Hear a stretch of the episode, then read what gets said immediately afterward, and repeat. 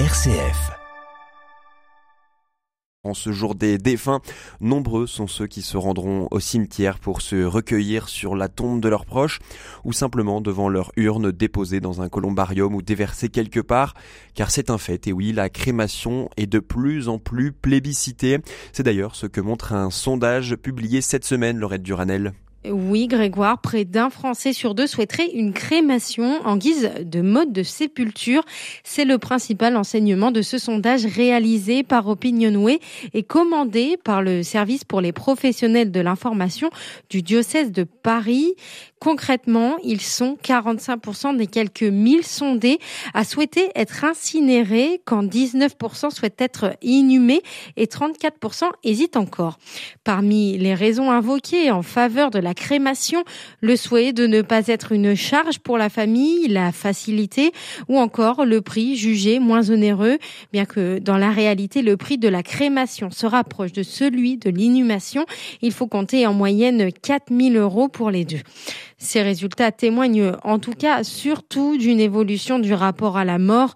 En effet, selon l'étude, un Français sur deux croit qu'il y a une vie après la mort, une perspective qui change tout, selon le père Laurent Stala-Bourdillon, directeur du service pour les professionnels de l'information les Français, d'une façon générale, ne voient pas ce qui peut être en jeu, simplement parce qu'il y a sans doute de moins en moins dans l'opinion des Français la perspective d'une vie par-delà la mort. Et d'ailleurs, c'est ça aussi qu'on voit dans le sondage. Montre-moi comment tu enterres tes morts, ce que tu fais de tes morts, et je te dirai ce que tu crois. Il y a une pratique qui est la traduction d'une espérance qu'on peut porter. Donc, euh, je pense qu'il y a une difficulté aujourd'hui, de toute façon, de la relation aux défunts. Il y a cette question de que fait-on du corps mort, et puis euh, comment entretient-on une relation avec nos défunts? Mais cette relation, si elle est vécue dans l'espérance, elle peut appeler la possibilité d'aller se recueillir sur une tombe recul du recours à l'inhumation, y compris chez les chrétiens que regrette Laurence Talabourdillon, tant l'inhumation revêt pour lui un sens profond. On a perdu de vue ce que pouvait signifier, et, de beauté et de sens, hein, de signification, l'inhumation du corps dans un cercueil et dans une tombe. L'inhumation, elle consiste à confier la dépouille du défunt à la terre. Et ce symbole, cette signification, premièrement, on peut dire que c'est de cette façon-là que le Christ lui-même a été mis au tombeau.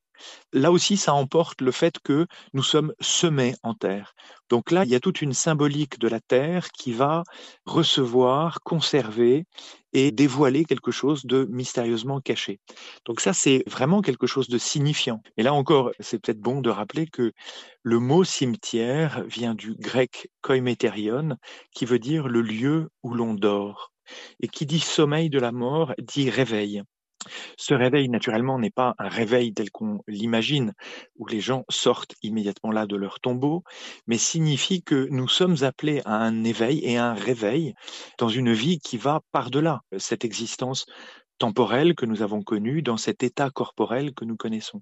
Et en fait, c'est ça qui s'efface progressivement cette perspective des fins dernières et la perspective de la résurrection. Et si l'inhumation a un sens pastoral, rien ne l'oblige d'un point de vue théologique.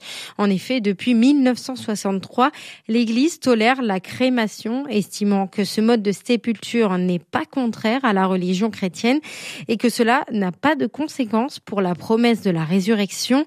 L'intérêt de la crémation est donc davantage une histoire de rite et de deuil pour ceux qui restent. Et selon les euh, dernières statistiques de la Fédération française de crémation pour l'année 2021 en France, le nombre total de crémations s'est élevé à près de 270 000, soit 40% des décès tout de même contre 1% en 1980. On comprend cette augmentation. Ces chiffres, comme toute l'actu chrétienne, est à retrouver sur notre site internet rcf.fr.